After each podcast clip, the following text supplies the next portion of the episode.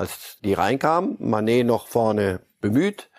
Gnabry wenigstens, fand ich, hat es probiert, aber eher auch wenig Fröhlichkeit ausstrahlend. Und Sané nicht mal das.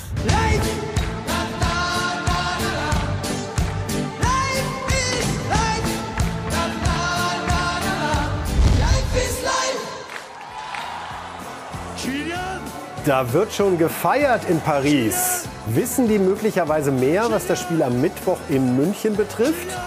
Was es mit diesen ungewöhnlichen Bildern aus Paris auf sich hat, liebe Fußballfans, Aufklärung folgt heute hier bei Reif ist live. Es ist eine Sendung, die 298., die wieder mal wunderbar erklärt, warum wir immer wieder was Gutes zu besprechen haben. Denn was dieses Wochenende alles bereitgehalten hat, ein Meisterkampf in der Bundesliga, der weitergeht, Bayern, Dortmund punktgleich, 4 Mannschaften im Keller mit jeweils 19 Punkten im Abstiegskampf, ein 7:0.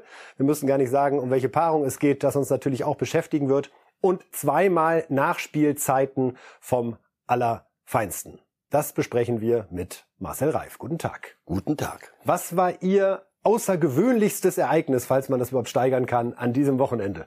Bei all dem, was Schönes passiert ist in unserer Lieblingssportart. Also wir reden über Fußball, ja. Ja. Ach, schon. Sie können auch gerne noch was anderes einfließen lassen. Das 7:0 von Liverpool war schon. Totgesagte leben länger. Und Schalkes Sieg in Bochum. Aber das ist gleiche Kategorie. Die hatte ich so alle schon. So. Dieter Körten, mein großer Freund und Mentor, hat mir nie reingeredet, als ich anfing zu kommentieren. Der hat mir nur einmal, hat er gesagt, pass auf, beerdige sie doch nicht immer nach 10 Minuten gleich 2 Meter tief. Das kann sein, dass die noch mal rauskrabbeln. Und dann musst du so. Und so fühle ich mich gerade, weil Liverpool und Schalke waren vielleicht sogar schon ein bisschen tiefer als die 2 Meter. Ich hatte alles, war zu bereits. Die Trauergemeinde war bereits auf dem Weg zum Café, um Streuselkuchen. So schaut's aus. Also nichts mit Leichenschmaus rund um Schalke und Liverpool, sondern große, große Hoffnung und damit rein in unsere 4 großen Themen heute am Montag, 6. März. Wir fangen natürlich an mit den beiden Champions-League-Partien, die aus deutscher Sicht besonders spannend sind. Chelsea gegen Dortmund, dann Bayern gegen Paris. Dann gibt's den Abstiegskampf, den wir gerade schon angeklingelt haben. Und dann international mit frischen Toren und mit natürlich auch dem 7:0 von Liverpool gegen Manchester United. Ja, wir schauen vielleicht einmal auf die Achtelfinalpaarungen, die wir in der Champions League jetzt vor uns haben, um uns auch die Hinspielergebnisse noch mal kurz in Erinnerung zu rufen. Also vor allen Dingen spannend für uns natürlich Dortmund, die 1:0 Chelsea besiegt hatten und die Bayern, die 1:0 in Paris gewonnen hatten. Fangen wir doch an mit dem BVB, der jetzt ja 10 Spiele in Serie in diesem Jahr gewonnen hat und sogar der Bundestrainer Hansi Flick ist begeistert. Ich glaube einfach, dass man merkt, dass sie halt aufgrund der Siege natürlich ein wahnsinniges Selbstvertrauen haben. Und wenn man gestern das Spiel gesehen hat, ich finde, für jeden Zuschauer, der im Stadion war, war das ein tolles Spiel. Spannung bis zum Schluss, aber eine hohe Intensität auch zu sehen. Man merkt, dass sie Selbstvertrauen haben, aber dass sie auch bereit sind, ja, einfach auch zu verteidigen, 90 Minuten zu verteidigen, bis zur letzten Sekunde zu verteidigen. Also Selbstbewusstsein und vor allen Dingen Defensivkraft. Das ist das, was Hansi Flick bei Borussia Dortmund gerade sieht. Was spricht eigentlich dagegen, dass die bei Chelsea nicht die nächste Runde erreichen? Bei Dortmund spricht im Moment gegen nichts irgendwas. Außer, ihr habt da eben geschrieben, was im Siegesrausch. Ne? Das fand ich, die waren gar nicht so berauscht, sondern die waren froh, dass sie aus dieser zweiten Halbzeit rausgekommen sind. Und das, meine ich, macht die Sache so spannend. Leipzig muss dieses Spiel eigentlich gewinnen. Zweite Halbzeit ging es eigentlich nur in eine Richtung und hatten Chancen. Aber eigentlich gibt's nicht, sondern einfach nur am Ende sagt der Terzic und die Dortmunder, wo ist dein Problem? Wir haben 2:1 gewonnen. Ja, wir gewinnen auch diese Spiele jetzt. Und das macht die Sache so anders. Wir erinnern uns an Zeiten, da mussten sie 4-5-0 gewinnen oder 4-5-1 oder 4-5-2, jedenfalls Spektakel. Und die anderen Spiele haben sie halt verloren. Und deswegen gab es keinen Meisterkampf und nichts von der Sorte. Jetzt gewinnen sie die guten Spiele sowieso und die, wo man eigentlich, ehrlich gesagt, keine Chance hat. Wenn man jetzt nach Chelsea fährt zum Beispiel, die gewinnen sie auch. Und das macht die Sache dann für alle Gegner ein bisschen unangenehm. Ein Spieler, der gerade in diesem Kalenderjahr 2023 sehr großen Anteil am Erfolg hat, ist Emre Can, der ja viel zuschauen musste in der Vergangenheit, jetzt aber nicht mehr. Und wir hören, wie Terzic ihn beschreibt als positives Beispiel für das, was beim BVB plötzlich funktioniert. Ja, Emre hatte keine einfache Zeit in der Hinrunde, war immer wieder auch raus wegen kleinen Verletzungen und hat sich dann wirklich richtig gut durch die Vorbereitung gearbeitet. Du bist ein bisschen verzögert eingestiegen ins Mannschaftstraining. Aber er ist das perfekte Beispiel, dass man sich bei uns in der Mannschaft alles verdienen kann durch gute Leistung, sowohl im Training als auch im Spiel. Und wenn man jetzt einfach sieht, Emre hat die absolute Qualität, unsere Defensive zu stabilisieren. Und das macht er. Das ist etwas, was wir aus dem Hinspiel mitgenommen haben, wo der Gegner immer wieder über die Flügel in die Tiefe gelaufen ist und unsere Ausverteidiger waren da nicht in der Position, weil es ist nicht ganz so leicht, gegen einen 4-2-2-2 dann immer wieder auch den Flügel abzusichern. Und heute war die Zielsetzung, dass wenn unsere Außenverteidiger dann nicht da sind und wenn so unsere Innenverteidiger am Flügel verteidigen müssen, dass Emre dann derjenige ist, der immer wieder die Kette auffüllt. Und das hat Emre richtig gut gemacht gegen den Ball, aber auch im Ballbesitz, die Ruhe am Ball, wie häufig er dann halt auch den Rhythmus bestimmt hat im Ballbesitz. Das macht er gerade richtig gut, hat jetzt auch schon 2 wichtige Tore geschossen, eins im Pokal und heute das. Und so darf er gerne weitermachen und er ist das perfekte Beispiel dafür, dass man sich bei uns in der Mannschaft alles hart erarbeiten kann. Wie sehr überrascht Sie die Entwicklung von Emre Can, Herr Reif? Hat er sich entwickelt oder hat sich die Mannschaft in Richtung Emre Can Fußball entwickelt? Sie haben ihn geholt als Mentalitätsspieler. Das ist er. Das ist keiner wie Julian Brandt, der anderen die Bällchen dreimal durch die Beine spielt und dann nochmal übers Köpfchen. Sondern das ist einer, der Fußball spielen kann, sonst wäre er nicht auf so vielen Stationen auch international unterwegs gewesen. Aber das ist einer, der so ein Siegesfußball spielt. Also auch mal, wenn der Gegenwind kommt, ist der da. Und da waren die anderen nicht mit ihm mitgegangen. Und er hat in dem Interview kürzlich mal gesagt, und da habe ich mich runterziehen lassen. Und genau das war's. Jetzt hat diese Mannschaft offenbar begriffen, pass auf, wenn wir irgendwann mal, außer gelobt zu werden hin und wieder, mal was gewinnen wollen, dann müssten wir, glaube ich, Emre Can Fußball spielen. Und heute spielen auch Julian Brandt und andere Ballkünstler Emre Can Fußball. Und er liefert das, wofür sie ihn eigentlich geholt haben. Und das macht er mit einer Lust und einer Laune am Abwehrspiel, also am Verteidigerspiel, das, wenn man da die Augen offen lässt, das macht auch Spaß. Also nicht nur die Dinger, die in den Winkel gehen, sondern solche Dinge zu verteidigen. Die richtige Grätsche im richtigen Moment. Das hat er schon gegen Chelsea im Hinspiel gemacht. Überragend, war der beste Mann auf dem Platz. Und jetzt, die Mannschaft macht das. Das ist eines der Geheimnisse. Also ich glaube gar nicht, dass er sich so fürchterlich entwickelt hat, sondern die Mannschaft hat sich ihm und seiner Mentalität angenähert. Eine Mannschaft, die wenig Entwicklung gezeigt hat in dieser Saison bislang, ist Chelsea. Und wir haben ja alle noch im Blick, wie schlecht es in der Liga läuft. Jetzt haben sie 1-0 gegen Leeds United gewonnen, nachdem es zuvor 5 Spiele ohne Sieg gab. Trainer Potter steht natürlich in der Kritik und er selbst macht gar keinen Hehl daraus, ja, dass es vermutlich auch um seinen Job geht in diesem Achtelfinale gegen Dortmund. Der Glaube an das Team muss sich durch Siege festigen. Ich glaube fest an diese Mannschaft, aber ich verstehe auch, dass die Ergebnisse nicht ausreichen und das ist meine Verantwortung. Die Kritik ist also fair. Wir müssen sie annehmen, wir müssen uns verbessern und gewinnen. Das ist unser Job. Is absolutely fair and warranted, and we have to take it and then we have to try to improve and we have to try to win. That's the job. Chelsea, Herr Reif, hatte ja diese weniger Spieler kaufen, denn die können sie auch die Stromrechnung bezahlen. Da gibt's wieder Licht, glaube ich, da. Entschuldigung. Auf die Transfers kommen wir gleich noch. Chelsea hatte ja für alle überraschend Thomas Tuchel sehr früh in der Saison schon gefeuert, Potter geholt, besser geworden ist nichts, schlechter ist es geworden. Und auch Potter wurde sehr klar vermittelt, die Ergebnisse reichen nicht, da muss was passieren. Denken Sie, dass das die nächste Trainerentlassung bei Chelsea wäre, falls er jetzt gegen Dortmund rausfliegt? Ich habe aufgehört, Chelsea in jeder Beziehung mit vernünftigen Maßstäben zu messen. Weiß ich nicht. Mich wundert, dass er, ein guter Trainer, mit einem klaren Kopf, dass er das Ganze mitgemacht hat. Also Tuchel haben sie entlassen, weil er zum Beispiel Ronaldo nicht wollte als Marketingmaßnahme und auch so diesen Kaufwahn, sondern der hatte einen Plan, wie ein Kader auszusehen hat. das, was da getrieben wird mit Kaufen und Verkaufen und Ausleihen, ist absurder Irrsinn. Mit in Summen, die gehen gar nicht. Und Potter soll eine Mannschaft rausbauen.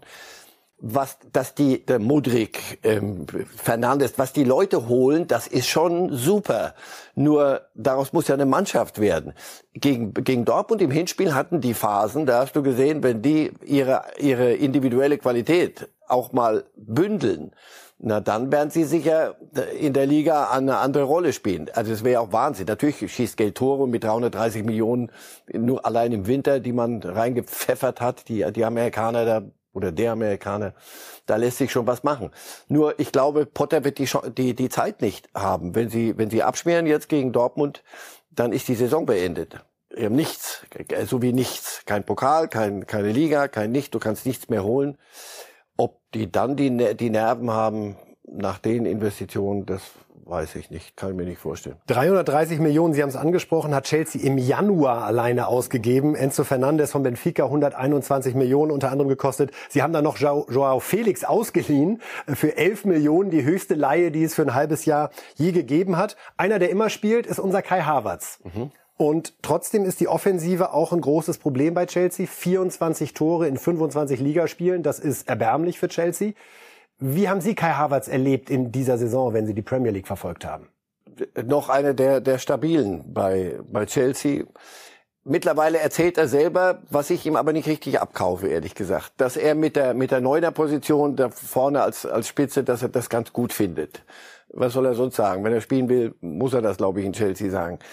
Ich halte ihn nicht für einen klaren Neuner, sondern der hat andere Qualitäten, die sind dahinter. Aber er muss es dort spielen. Ob das auf Dauer Sinn macht für Chelsea, weiß ich nicht. Irgendwann werden sie sagen, pass auf, Mittelstürmer, aber sie haben ja mit Lukaku probiert und mit was weiß ich alles. Aber nochmal, wir tun so, als würden wir jetzt vernünftig über Chelsea reden. Ich wünsche Havertz, dass das gut geht, und wenn nicht, soll er seinen Koffer packen und dahin gehen, wo keine Verrückten unterwegs sind. Die Vorlage nehme ich einmal auf, weil wir jetzt ohnehin kommen zu Bayern gegen Paris. Da sind relativ wenig Verrückte unterwegs, erzählt man sich, im Allgemeinen. Und mit Sané und Gnabry gibt es gerade zwei Offensivspieler, die große Probleme bei Bayern haben und nur auf der Bank sitzen. Wäre das ein Tausch, den Sie reizvoll fänden, Sané oder Gnabry gegen Havertz? Ist Havertz einer für außen? Eher weniger. Also eher so da, wo Musiala spielt, wo Müller spielt. Also ich glaube nicht, dass die Bayern da ein Defizit haben. Auf den Außenpositionen, so Gnabry, Sané, wie lange das gut geht, weiß ich nicht. Kann ich mir allerdings auf lange Sicht auch nicht mehr lange vorstellen, weil das natürlich uns beschäftigt und damit das beschäftigt die intern natürlich auch. Das ist doch klar. Havertz sehe ich nicht bei Bayern. Im Sinne von doch jemanden verkaufen im Sommer, wenn Sie sagen, das beschäftigt die Bayern intern, Sané und Gnabry? Nee, das sind ja nicht irgendwer. Das sind ja nicht irgendwelche Jugendspieler, die es gerade nicht schaffen oder gerade eine Delle haben, sondern das sind ja gestandene Nationalspieler, für teuer Geld geholt, Sané. Und irgendwann muss ja da eine Konstanz reinkommen bei einem Club wie Bayern. Also du kannst ja nicht auf die ein paar Sahneabende warten, sondern da musst du ja eine Verlässlichkeit reinkriegen. Und die liefern beide im Moment nicht. Wie haben Sie das am Samstag in Stuttgart erlebt, Herr Reif? Diese 63. Minute, die jetzt fast schon mysteriöse Ausmaße annimmt, wo da Mané, Sané und Gnabry an der Seitenlinie stehen und man schlägt eigentlich die Hacken zusammen. Aber das war der Anfang vom Ende eines souveränen Spiels, auch wenn die Bayern am Ende 2:1 gewonnen haben. Und trotzdem hat Nagelsmann recht. Also Leute, Entschuldigung, ich hole in der 63, halbe Stunde vor Schluss, bringe ich Mané, Sané und Gnabry. Ich meine, Entschuldigung, ich bringe dir 1000 Clubs auf dieser Erde, die sagen, ja bitte, das Problem hätte ich gern, können wir das auch mal haben. Nur natürlich haben auch alle anderen recht. Und vor allem der Spielverlauf ist der Maßstab. Als die reinkamen, Mané noch vorne bemüht, aber natürlich merkst du dem auch an, dass er noch nicht wieder integriert ist in alles. Gnabry wenigstens, fand ich, hat's probiert, aber er auch wenig Fröhlichkeit ausstrahlend, und Sané nicht mal das. Also das war Das ist schiefgegangen, die Idee. Die sollen sich mal, er hat immer gesagt, ich habe immer gewundert, dass kein Reporter nachfragt. Also er hat immer gesagt, ich wollte denen eine halbe Stunde geben, nicht 10 Minuten, damit sie sich zeigen können. Und keiner sagt, und fanden Sie, dass sie sich gezeigt haben? Da wäre ich auf die Antwort gespannt gewesen.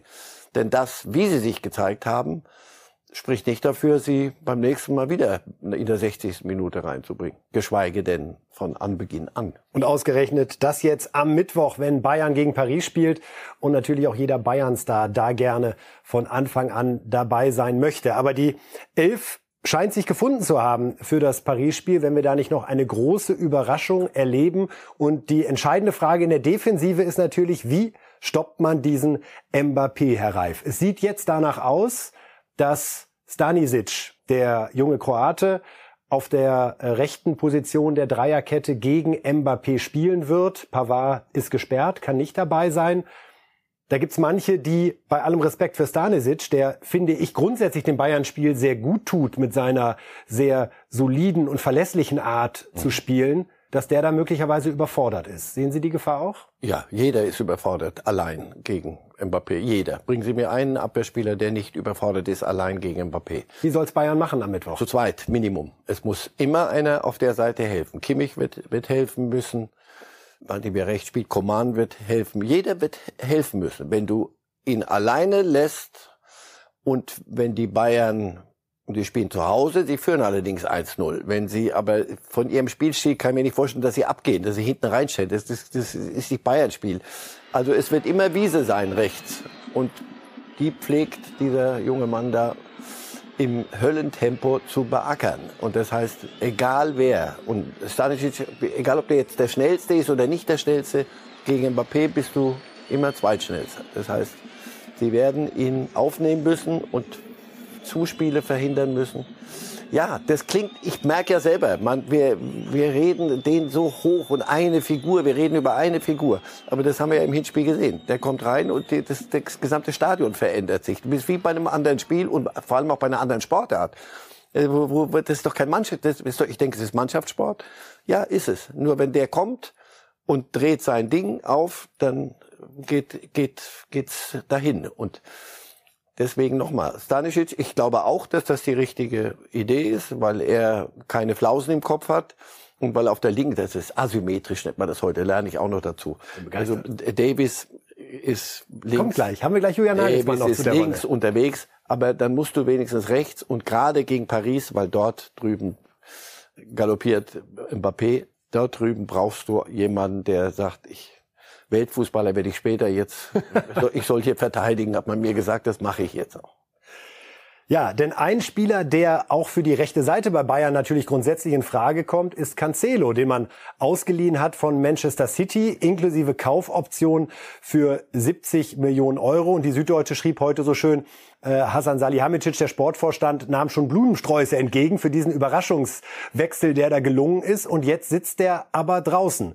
Julian Nagelsmann erklärt einmal, was gerade das Problem ist. Er hat gegen Mainz im Pokal ein sehr gutes Spiel gemacht und er weiß, das haben wir intern ein paar Mal besprochen, was wir verlangen auf verschiedenen Positionen. Das ist so, wie ich schon gesagt habe, dass King jetzt häufig rechts Joker gespielt hat und wir mit Fonsi einfach einen sehr starken linken Joker haben, der, wenn wir mit Dreierkette aufbauen, ungern auf der Halbverteidiger oder weniger gern auf der Halbverteidigerposition spielt wie als linker Joker. Und da musst du einfach einen... überlegen, welcher Spieler die andere Position besetzt, und das war jetzt in dem Fall Stani, weil er einfach der Tick defensivere Spieler ist. João hat noch nie, fast nie Dreierkette gespielt, mit Ball bei City und dementsprechend natürlich auch noch nie Halbverteidiger im Aufbau, sondern ist einfach ein Offensivspieler, der als rechter Außenverteidiger zur Geltung kommt, wie er mit Ball einfach keine Viererkette spielen aktuell. Und dann ist King, der den Flügel besetzt, und Fonsi, der auf der anderen Seite. Das ist relativ leicht erklärt. Und Joao hat natürlich noch ein bisschen Dinge aufzuholen, was die Abläufe hier angeht, was einfach schon ein anderer Spielstil ist, den Pep hatte bei City. Hat er auch im Interview, glaube ich, jetzt erst geäußert, dass es so ist. Und da braucht er noch ein bisschen Zeit. Die kriegt er auch. Und dann wird er auch wieder sehr gutes Spiel machen. Klingt Nagelsmann für Sie so, als wäre das seine absolute Wunschleihe im Januar gewesen? Ich habe jetzt viele Argumente dafür gehört, warum das so kurzfristig eigentlich mit ihm nichts werden kann. War aber sein Wunschspieler, wie ich gelesen habe. Und zwar absolut. Ja, ich kann ihn verstehen. Also, nee, ehrlich gesagt kann ich nicht. Halbverteidiger, Joker, da muss ich nochmal nachhaken. Also die Joker Rolle... ist nicht das, wie wir es aus unserem Promispiel kennen. Ich hatte mich gerade an Schienenspieler gewöhnt, ja, für jemanden, der auf der linken und rechten Seite abgeht. Lieber Gott, hilf mir. Man hört das irgendwann auf. Nein, es hört nicht auf. Also damit ist gemeint Davies auf der linken Seite, der sie komplett beackern darf, und auf der rechten Seite Coman, der sie beackern darf. Offensichtlich. Das ist der Joker. Wenn Sie mir das sagen, und Nagelsmann... Dann so habe ich es verstanden. So glaube ich es. Was bleibt mir übrig? Halbverteidiger. Ja, es ist nachvollziehbar. Es ist mit sehr vielen Worten erzählt. Da werde ich immer dann stutzig. Da glaube ich, da will mir jemand und sich selber ein bisschen drumherum reden, um den eigenen Entscheidungen. Aber natürlich, das ist ja eine Figur, Cancelo. Der kann dir nach vorne dolle Sachen machen. Nur wenn der marschiert und Davies marschiert, also Joker, der auch noch Joker, dann hast du hinten kein Blatt mehr in der Hand. 3 Joker sind einer zu viel, würdest du sagen. So ist es, ja. Also, der wird schon noch kommen, glaube ich auch. Dass der vor sich hin knurrt, das wäre ja schlimm, wenn er es nicht täte. Die Frage ist, in welchem Ausmaß und wie kompatibel ist er. Der ist ja nicht weg von Manchester City, weil er dort zu viel gespielt hat. Und wenn du vom Regen und der Umgehung der Traufe direkt in die Dings marschierst, dann... Kurios übrigens, dass er in dieser Top 11 bei der Weltfußballerwahl, da war er vertreten. Ja, die mögen Joker.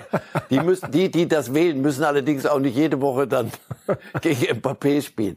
Also Cancelo wäre gegen Mbappé, glaube ich, keine gute Idee. Das scheint auch Julian Nagelsmann so zu sehen, und für den geht es natürlich auch um viel als Trainer des FC Bayern, nachdem es ja in der vergangenen Saison, in seiner ersten Saison als Bayern-Trainer, dieses Viertelfinal aus gegen Villarreal gab. Jetzt im Achtelfinale nach einem 1:0 Hinspielsieg in Paris, nochmal großes Kompliment dafür, muss es natürlich weitergehen. Er selbst hat auf die Frage, ja, ist es jetzt das wichtigste Spiel seiner Amtszeit, so geantwortet. Ja, so eine Frage kriegt man oft vor verschiedenen Spielen gestellt. Klar, ist ein wichtiges Spiel, wir würden gerne weiterkommen, wir haben gute Voraussetzungen, aber haben erst einen von 2 Schritten getan. Ja, wir hatten, das nächste ist ja immer das Wichtigste, wir hatten schon einige wichtige Spiele, so Halbfinale oder Qualifikation, Champions League in Hoffenheim oder DFB-Pokalfinale mit Leipzig. In dem Moment waren das immer die wichtigsten Spiele, und dann ist es natürlich auch gegen PSG ein enorm bedeutendes Spiel, was den Ausgang und auch die Bewertung aus meiner Sicht nur von mir, ist völlig von außen vor gelassen, von mir, was die Saison angeht. Dieser letzte Satz, Herr Reif, sagt Nagelsmann damit, er macht für sich selbst die Bewertung dieser Saison vor allen Dingen von dem Ausgang dieses Spiels am Mittwoch abhängig? Na, was soll er sagen? Soll er sagen, ist mir ehrlich gesagt wurscht, was die anderen sagen? Ich finde es nur gleich ein sehr hohes Plateau, auf das dieses Spiel für ihn gehoben wird. Sorry, oder hat er recht? Absolut, aber zu 1000% hat er recht. Ich meine, das sind doch für beide Clubs ist es sehr ähnlich. Also Achtelfinale und die Bayern schmieren ab, Achtelfinale und PSG verabschiedet sich wieder. Ich habe immer gesagt, ein großer Elefant, ein wirklich riesiger Elefant bleibt auf der Lichtung liegen am Mittwochabend. Wenn es 23 Uhr ist etwa, möglicherweise Verlängerung, dann gibt's irgendwo ein richtiges Problem. Also die kann mir nett gesagt, ja. Ja, deswegen kann ich mir nicht vorstellen, dass das überhaupt, wäre es mir rätselhaft, wenn Nagelsmann das runterspielen würde. Anfangs macht er ja so, mit Hoffenheim Champions League. War ich auch überrascht, dass er dann vor allen Dingen Spiele aufzählte Respekt, seiner vorherigen Position. Ja, großartig. Who cares? Und mit Leipzig erreichst du das Pokal wieder. Toll. Aber jetzt bist du bei Bayern München und da hängt die Latte wie immer. Und das war noch nie anders. Für Heinkes nicht, für Hitzfeld nicht, für Guardiola nicht. Für Guardiola rufen wir doch hinterher in Bayern jetzt. Was war eigentlich mit Champions League mit den Bayern? Und jetzt soll man bei Nagelsmann sagen, komm, hast du noch Zeit. Villarreal hat nicht geholfen letzte Saison. Das steht ja... Das ist die Hypothek, die er die ganze Zeit mit sich rumschleppt. Ja, weil dieser Müll steht immer noch in der Ecke. Und du denkst, ja, wegräumen. Jetzt Paris wegräumen, dann reden wir nie wieder hier über Villarreal. Könnte sein. Könnte sein. Was macht Paris, ist die andere große Frage vor diesem Spiel, auf das sich ganz Fußball-Deutschland und auch viele in Europa sehr freuen. 4:2 gegen Nantes haben sie gewonnen an diesem Wochenende. Und wir schauen mal bei den Toren rein. Zunächst die Führung durch Messi, den wir nicht ganz vergessen wollen, da war doch noch dieser Messi. Weltmeister, Weltfußballer, aber schon interessant, dass die Gefahr für Bayern vor allen Dingen aus Sicht vieler von Mbappé ausgeht. Dann Eigentor, Hadjam, hier zum 2:0, da stolpert er ihn Ja, aber der wollte den auch irgendwann reinhaben, damit das aufhört, das Chaos da hinten. Konntest nicht mehr ertragen. Ja. Komm, machen wir Schluss an der Stelle. Anschlusstreffer. Donnarumma sieht da sehr schlecht aus. Sehr, sehr schlecht. Und er hat zurzeit in jedem Spiel eigentlich hat er einen gut zu wissen drin. Völlig unbegreiflich, wie man den kassieren kann. Dann sogar der Ausgleich durch Ganago. Auch da würde ich sagen, ist das nicht unbedingt die 5-Meter-Raumbeherrschung, die man sich vorstellt, oder? So kann man Ecken schießen. Das sollten sich die Bayern genau angucken. Werden sie auch von tun. Ganz außen. Werden sie tun. Das trauen wir ihnen zu. Dann stand es also 2:2 zur Pause und Paris wollte sich natürlich nicht so Richtung München verabschieden. Pereira ist es zunächst hier und dann trifft einer zum 4:2 und dann kommen wir langsam der Auflösung näher, was die Bilder ganz am Anfang der Sendung betrifft, als nämlich die Fontänen gen Himmel schossen. Also hier schöne Drehung. Mbappé 4:2. Und er freut sich so, weil er jetzt nämlich Rekordtorschütze für Paris ist. Edison Cavani ablöst. Und so ergänzen wir uns. 201 Tore sind es an der Stelle. Und wie feiert man bei Paris den Torrekord von Mbappé? Wie gesagt, wir können es eigentlich kaum glauben. Da muss er noch mal rauskommen hinterher. Spalier der Mannschaft. Ich weiß nicht, ob es ihm auch ein bisschen unangenehm ist. Bin mir nicht ganz sicher. So ein bisschen hin und her gerissen. Und dann geht hier die Feuerwerksparty ab. Und der aus meiner Sicht ungewöhnlichste Pokal mit einer eingearbeiteten 201. Frage ist, was wäre passiert, wenn er 2 Tore gemacht hätte? Die hatten alle da stehen, oder? Der weiß, woran er sich halten soll. Nein, aber so versuchen sie in Paris... aber das ist doch Irrsinn, Herr Reif, oder? Ja, wenn du aber weißt, dass der möglicherweise abhauen will nach Madrid oder sonst wohin, dann machst du aus jedem... Ehrenrunde nochmal mit dem Pott. Also, das ist... die wissen, was sie an ihm haben und was sie noch gern an ihm hätten. Und ich habe das Spiel in großen Teilen gesehen, weil ich Vorbereitung auf Mittwoch. Ja, sie haben in der Halbzeit kurz gegähnt, haben gesagt 2:2, komm, machen wir noch mal, ja, komm, los, hauen wir sie weg, 4:2. Das ist so mit so einem Selbstverständnis. Dazu ist die Liga einfach zu unausgeglichen in Frankreich. Wir hören uns den Helden des Spiels noch mal an nach seinem Rekord, Kylian Mbappé, bitteschön. Tiens, bon moment pour moi. Es ist ein schöner Moment für mich, Rekordtorschütze zu sein. Für die Mannschaft sind 3 Siege in Folge das Wichtigste, gerade nach der Niederlage gegen Bayern. Darüber bin ich glücklich. Das Team hat einen kühlen Kopf bewahrt und ist jetzt bereit für die Aufgabe in München.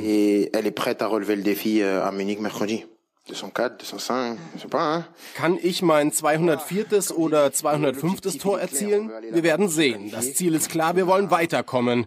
Wir sind Paris Saint-Germain, wir spielen immer auf Sieg und wir fahren nach München, um zu gewinnen, um weiterzukommen.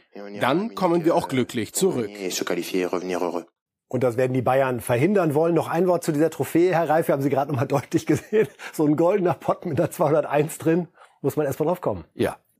Bleib, Junge. Guck mal, du kriegst von uns was du willst. Es ist auch echtes Gold. Gold. Und wenn was fehlt, sag Bescheid. Wir bauen da noch ein paar Steinchen rein. Alles. Sie probieren alles. Ob das nützen wird, ich glaube es einfach nicht. Wir werden es am Ende der Sendung verraten, wenn wir über die Tipps von Marcel Reif zu dieser Europapokalwoche sprechen. Jetzt aber zunächst der Abstiegskampf, der uns aufgrund seiner Dramatik große Freude bereitet in dieser Saison. Wir können einmal schauen auf die aktuelle Bundesliga-Tabelle, wie es da aussieht. Kurzer Umweg über die obere Hälfte. Auch da ganz spannend, haben wir vorhin erwähnt. Bayern, Dortmund punktgleich mit 49 Punkten. Und dann unten, Herr Reif. Kann man sich so auch nicht ausdenken nach 23 Spieltagen. Stuttgart, Hoffenheim, Schalke und Bochum jeweils mit 19 Punkten und auch natürlich die Hertha mit 20 Punkten noch voll dabei. Aber 4 mal 19 unten, das ist natürlich ganz besonders schön. Und von einer Tabelle zur anderen, wir haben noch mal kurz die Formtabelle uns angeguckt. Die letzten 5 Spiele, wie haben die sich denn da geschlagen, damit man noch mal so ein Gefühl dafür bekommt, wie aktuell die Verfassung da unten aussieht. Auch spannend. Also Schalke 9 Punkte aus den letzten 5 Spielen. Hertha 6, Stuttgart und Bochum jeweils 3 und die TSG Hoffenheim ohne jeglichen Zähler. Bruno Labbadia, der neue Trainer in Stuttgart, fasst das ganz gut zusammen, wie es da unten aussieht. Bitteschön. Wäre natürlich schöner, wenn wir mehr gepunktet hätten, dann wäre es eigentlich optimal gelaufen, weil einfach mehr Mannschaften dabei sind. Aber prinzipiell ist es jetzt erstmal gut, dass so viele Mannschaften dabei sind. Wir haben ja klar gesagt, das Ziel ist von uns, dass wir 3 Mannschaften hinter uns lassen. Die Chance ist da. Wissen, dass wir ein paar Sachen besser machen müssen, ein paar Sachen genauso machen müssen, wie wir es heute gemacht haben. Und die Chance ist da, definitiv. Jo, die Chance ist da. In Hoffenheim dagegen ist die Stimmung viel, viel schlechter. Materazzo ist dorthin gegangen, der ehemalige Stuttgart-Trainer. Auch das ja eine ungewöhnliche Konstellation. Materazzo war bei Stuttgart, jetzt bei Hoffenheim. Reis war in Bochum, ist jetzt auf Schalke. Also 2 Trainer, die bei den letzten 4 einmal sozusagen durchgearbeitet haben. Materazzo, seit er in Hoffenheim ist, 4 Spiele, 4 Niederlagen. Davor war er in Stuttgart, 9 Spiele, kein Sieg. Wie wacht der Mann derzeit morgens auf? Da muss man doch Selbstzweifel haben, oder? Doch, ich denke schon, das ist so ein ganz reflektierter Herr. Ich habe ihm ja gern zugehört. Ja, der probiert sein Ding und merkt, weiß ich nicht, vielleicht merkt er jetzt erst, was da los war. André Breitenreiter war sein Vorgänger und der wollte die wieder zu ganz großen, zu tollem Fußball. Die Leute sollten ins Stadion strömen. Im Moment sind die froh, glaube ich, wenn die mal irgendwo ein Unentschieden rauskitzeln könnten, weil sonst geht das schnurstracks. Die sind eigentlich der Club da unten drin, der es am wenigsten erwartet hat. Und der auch die höchste Qualität hat, eigentlich? Eigentlich im Fußball, Herr Kollege. eigentlich möglicherweise.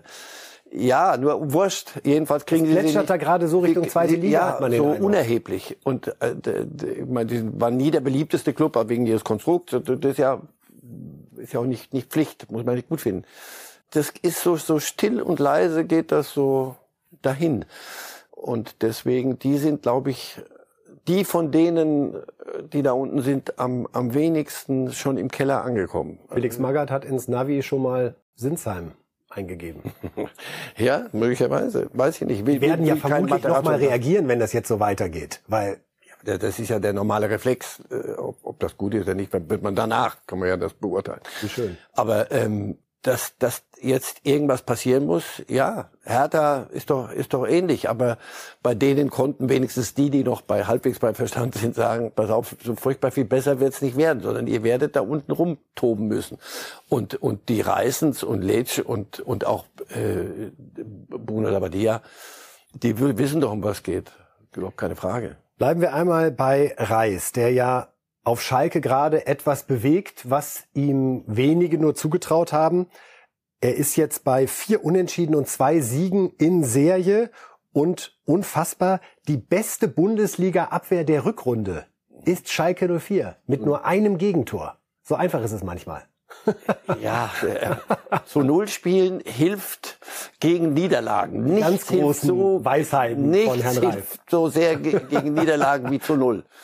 Und das hat die Mannschaft jetzt auch begriffen, was er will. Und die haben sich gestrafft, gereckt, gefunden in vielem. Torwart, Fährmann wieder ins Tor, der war schon, glaube ich, ausgeliehen nach Norwegen oder irgendwo hin und kam dann wieder zurück, weil geht halt nicht. Und das alles funktioniert, was sie da tun. Und ich muss zugeben, die hatte ich von der Qualität her, sowohl hinten wie vorne, pass auf, man muss das ja nicht dramatisieren, die können es einfach nicht gut genug für erste Liga. Schluss, aus. Und deswegen geht's irgendwann halt, in dieser Saison geht's zu Ende, da kommt nichts mehr. Was sie jetzt tun, ist, sie beweisen es, mir wurscht, aber sie beweisen es dem Rest der Welt, dass sie doch erstligatauglich sind und sie beweisen es sich selber. Also die gehen auf den Platz und du hast das Gefühl, ihr könnt reden, was ihr wollt, wir sind eine Erstligamannschaft. Und lange Zeit hatte ich bei denen das Gefühl, dass sie das selber auch geglaubt haben. Wir können tun lassen, es sieht hässlich aus, was wir da kicken. Wir verlieren auch. Es ist so, wir haben uns verehrt, viel zu weit oben. Jetzt sind sie eine Erstligamannschaft. Kommendes Wochenende gegen Borussia Dortmund. Die Ungeschlagenen, Wahnsinn, ehrlich. Also der Spielplan-Timing, muss ich sagen, da hat jemand in diesem Jahr viel, viel Gefühl bewiesen. Trauen Sie Schalke da auch das Ding zu, ausgerechnet Die bringen Dortmund möglicherweise, falls es Chelsea hoffentlich nicht gelingt am Dienstag, die erste Niederlage in diesem Kalenderjahr bei. Oder wenn dann 0-0. Ja, das muss doch mal locht werden im Pott. Also wenn Dortmund denkt, das wird ein Fett, die kommen aus Chelsea, glaube ich, zurück. Und da ist eine andere Art Fußball gedacht und wird auf sie zukommen. Wir fahren ganz tief runter in Flöz Nummer noch was. Und dort werden wir Kohle klopfen. Und nichts anderes wird's werden. Und wenn es Schalke gelingt, diese Art Fußball durchzudrücken an so einem Abend, da hat nicht nur Dortmund Probleme. Jeder hat da Probleme. Wir haben über den Trainer Thomas Reis gerade gesprochen. Jetzt wollen wir auch noch mal hören, was er selbst sagt. Es war ja für ihn ein besonderes Spiel an diesem Wochenende. Die Rückkehr nach Bochum und dann dort mit Schalke 2-0 zu gewinnen. Gab auch ein hässliches Plakat. Aber wir hören erst mal dem Trainer zu. Ja, das ist natürlich, also machen wir keinen Hehl draus, ja, was Besonderes, wenn du zurückkehrst. Es war jetzt erstmalig, seit ich Trainer bin oder selbst als Spieler, wo ich erstmalig als Gegner hier im Ruhrstadion aufgetreten bin, und dass das was Besonderes ist schon klar, aber ich habe versucht, gewisse Dinge auszublenden und mich auf die Mannschaft zu konzentrieren. Das war meine Aufgabe und das war das Wichtigste heute für mich. Was er mit Ausblenden meint, war auch dieses Plakat: Wenn du kein ehrenloser Bastard bist, wer dann? Herr Reif, wie kommt man darauf, seine Freizeit für so einen Schwachsinn zu nutzen? Bin ich der falsche Ansprechpartner. Das ist mir rätselhaft immer schon gewesen und das ist unterirdisch und das ist... Er hat mit dem, was ich unter Fußball verstehe, in jeglichem Segment hat das nichts zu tun. Sorry, ist mir. Und das hat er sehr gut gemacht.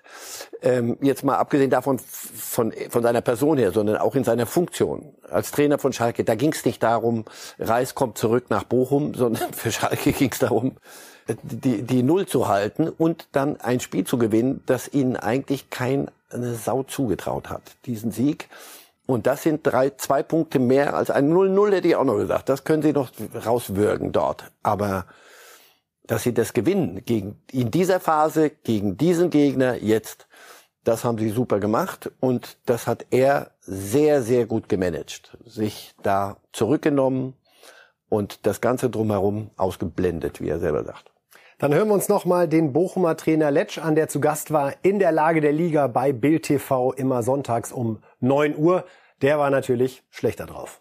Insofern geht's mir jetzt nur darum, wir können nicht sagen, wir verlieren ein wichtiges Spiel zu Hause gegen den FC Schalke 04 und sagen, ja, wir sind ja noch mittendrin, wir sind auf Tuchfühlung, wir sind im Abstiegskampf weiter dabei und haben noch unsere Chancen. De facto, wenn man die Tabelle anschaut, war es für uns kein Endspiel. Aber wir haben jetzt in den letzten Spielen nicht die Leistung gezeigt, haben nicht die Ergebnisse gebracht, wir haben keine Tore geschossen, wir haben regelmäßig 2 oder 3 Tore bekommen. Da müssen verschiedene Dinge verändert werden.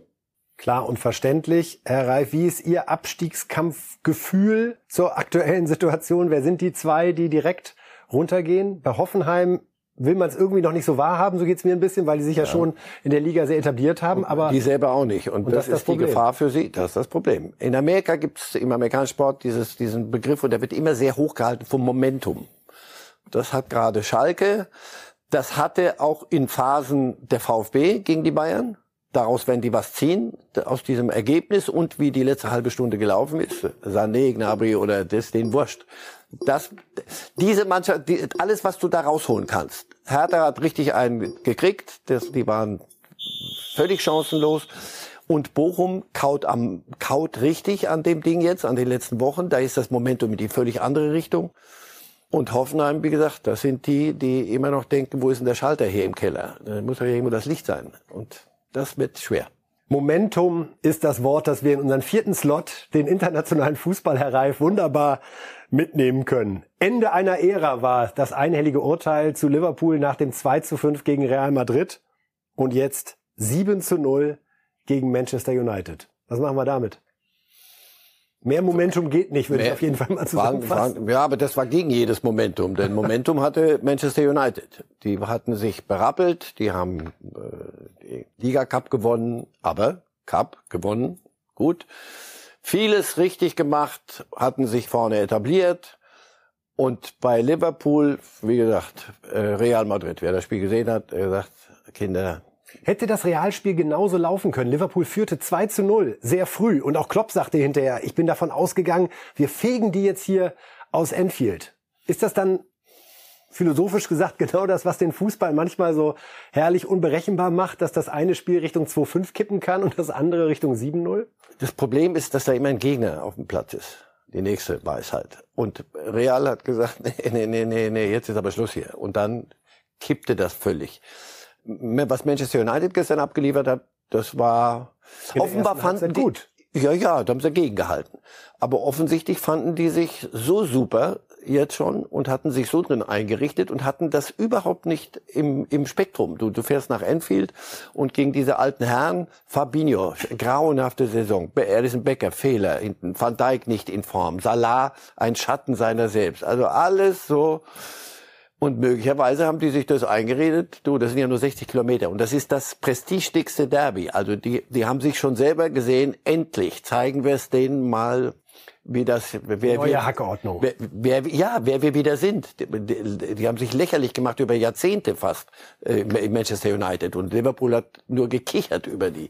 So, und dann kamen die hin und offenbar hat das den Reds geholfen, richtig geholfen, sich so zu strafen und Manchester United hat den Betrieb eingestellt in der zweiten Halbzeit. Das war für eine britische Mannschaft, das habe ich schon lange nicht gesehen, dass eine Mannschaft der Qualität dermaßen zusammenbricht. Hören wir uns den Trainer, den Erfolgstrainer zunächst an, Jürgen Klopp, nach dem 7:0 mit Liverpool gegen Manchester United. Yeah. Ein Freak-Ergebnis, eine Top-Leistung. Eine Top-Leistung von Anfang an. Ich fand die Art und Weise, wie wir das Spiel begonnen haben, wirklich besonders. Die beste Performance seit langer Zeit. Wir waren da, waren aggressiv, wir haben Fußball gespielt. Wir waren in den richtigen Momenten ruhig, in anderen Momenten super lebendig, super aktiv. Und wie ich schon sagte, die Leistung ist wichtig, 3 Punkte sind noch wichtiger und das Ergebnis ist einfach nur ein Ergebnis. Ein Freak-Result, wie Jürgen Klopp am Anfang gesagt hat und es damit treffend beschrieben hat. Jetzt hören wir uns auch nochmal Ten Hag an, der Trainer, der mit Manchester United ja eigentlich gerade auf der Sonnenseite des Fußballs stand. Und dann das. Das Ergebnis ist ganz offensichtlich. Es ist unprofessionell.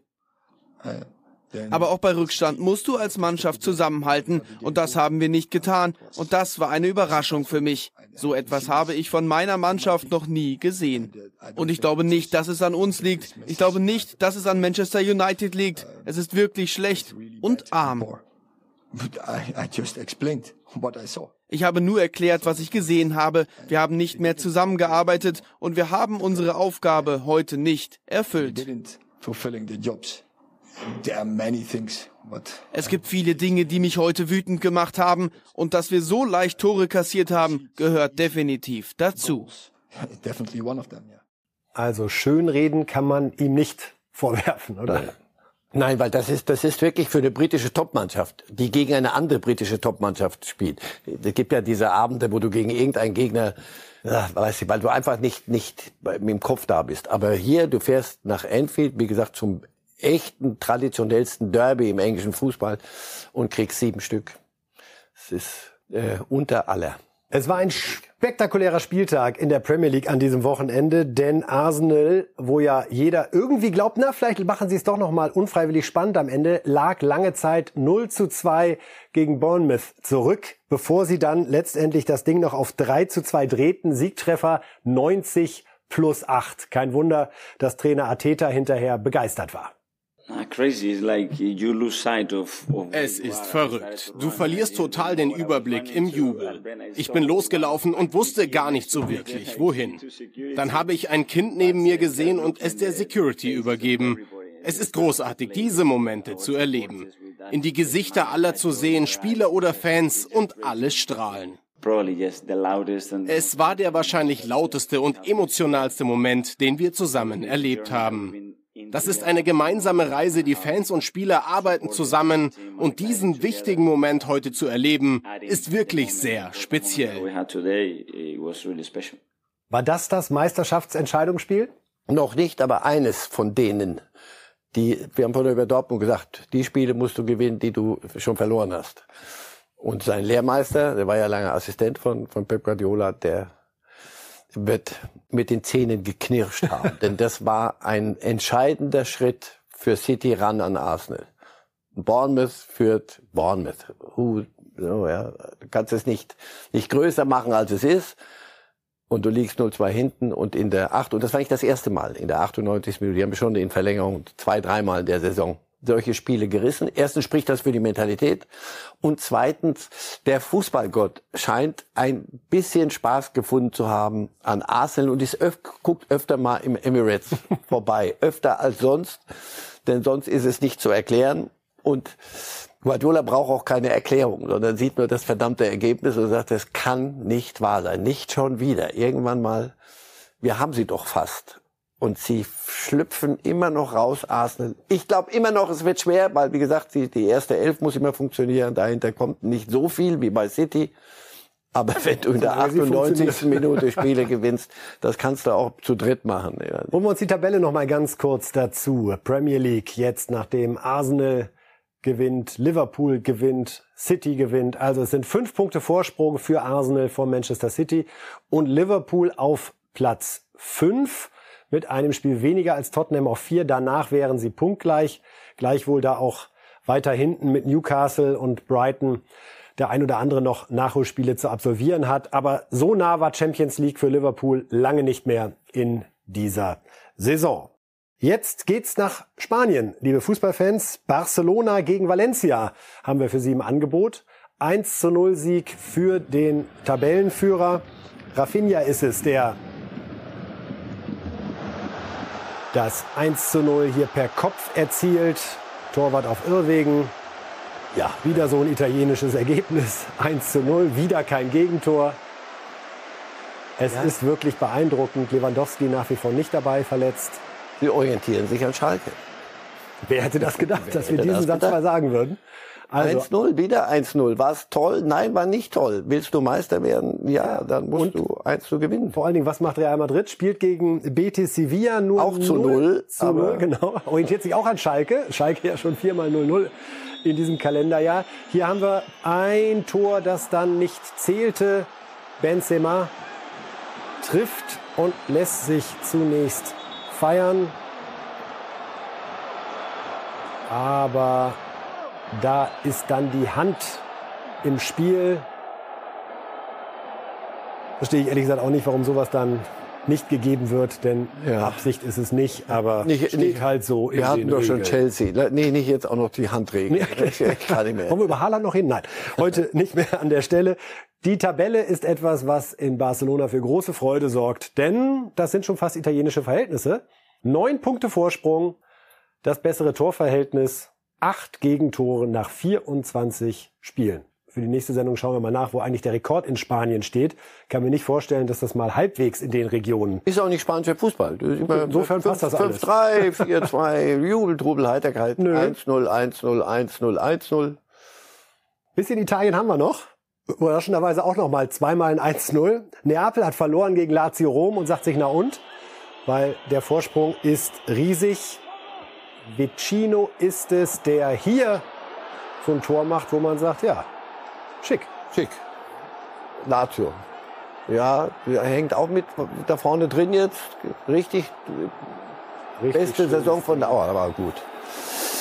Also Neapel vom Feinsten. Aber wenn du 18 Punkte Vorsprung hast, dann kannst du auch mal ein Spiel verlieren. AS Rom gegen Juve haben wir noch im Angebot. 1:0 für die Roma. Es trifft Mancini. Auch so ein Ding, es war irgendwie der Tag der 23 Meter Fernschüsse. Ja. Flach ins lange Eck. Boah, schon hartes Ding. Guter Schuss, aber ist nicht völlig unhaltbar. Ja. So, und hier sehen wir jetzt nochmal, schöner Tritt von Keane. Der war gerade erst eingewechselt worden.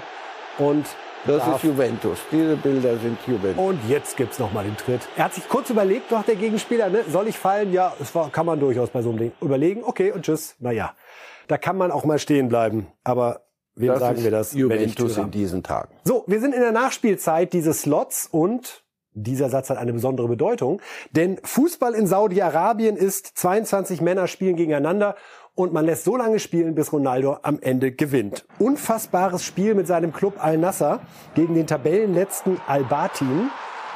Es stand nämlich 0:1 und dann kommt die Nachspielzeit, die auf 12 Minuten angesetzt wurde. Zunächst hier der Ausgleich durch Gareb. +3 war da. Wir sind jetzt bei +12.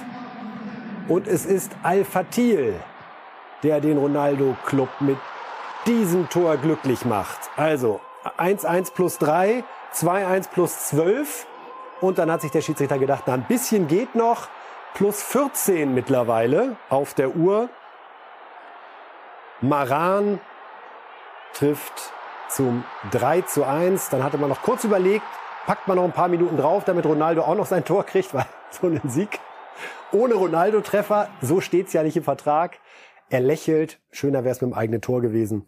Also 3:1 für den Ronaldo-Club. Und wir kommen am Ende unserer Sendung zu den Tipps von Marcel Reif, der, Klammer auf, an diesem Wochenende bei 7 von 9 Bundesligaspielen mit seiner Prognose richtig lag. Insofern schauen wir doch mal genau hin. Ja. Und sehen, Herr Reif, dass Sie Dortmund raustippen. 0:2 bei Chelsea. Da muss ein erklärender Satz noch folgen. Ein erklärender Satz. Wenn Chelsea das, was sie individuell haben, als Mannschaft bringen und irgendwann passiert's halt. Deswegen habe ich die Befürchtung. Ich freue mich aber ausgesprochen, wenn es anders kommt. Benfica, Brügge 3:0. Klare Sache nach dem Hinspielsieg der Portugiesen. Bayern, Paris 2:1. Also Stanisic erfüllt seinen Job gegen Mbappé. Nur einmal läuft der Mbappé. Einmal läuft der Mbappé. Aber alles das machen die anderen vorne. Aber ich glaube, Bayern gewinnt. Weil einfach... weil es mir gefällt. Also Bayern, Paris. Die müssen sich nur dran halten noch, dann ist alles gut. So haben wir es am liebsten. Wir schauen wieder auf die restlichen Paarungen. Tottenham gegen Milan 3:1. Damit käme auch Kane seinem ersten Titel ein kleines Stückchen näher. Schauen wir mal. Und am Donnerstag dann die Europa League, die jetzt im Achtelfinale mit den Hinspielen erst einsteigt. Union gegen Saint-Gilloise, einfach ein traumhafter Name für einen Verein, 1:0 für Union. Leverkusen schlägt Ferencvaros 2:0 und Juve Freiburg 3:0. Da würde ich gerne korrigieren. Oh, nach dem Spiel, weil ich da ein paar Szenen gesehen habe, ein bisschen mehr aus dem Roma-Spiel gegen Juventus ist ganz schlecht. Insofern, also nicht hoch auf 5:0, sondern 1:1? Zumindest ein Stück runter. Also mit einem Tor höchstens verliert's Freiburg, wenn überhaupt. Wenn sie ihr Ding machen und nicht erstarren vor dem Namen und vor dem Stadion, dann sind sie nicht chancenlos. Nehmen wir ins Tippprotokoll Marcel Reif auf, Sendung 298. In Sendung 299 am Freitag wird dann abgerechnet, sowohl was ihre Tipps betrifft, gnadenlos, als auch natürlich auch was den FC Bayern betrifft. So, wo sind wir? Da sagen wir Tschüss. Wunderbar. Also, das war Reifes Live an diesem Montag. Schwerpunkt natürlich die Champions League. Freitag 10:30 Uhr die nächste Sendung. Auch dann Schwerpunkt die Champions League. Hoffen wir, dass wir mit Dortmund und Bayern zwei deutsche Vereine im Viertelfinale haben. Es wäre so schön. Ihnen, Herr Reif, vielen, vielen Dank. Danke und auch. Ihnen danke fürs Zuschauen, Zuhören. Der Podcast, wie wir immer wieder hören, macht ja vielen Leuten Freude. Das war's von uns. Tschüss.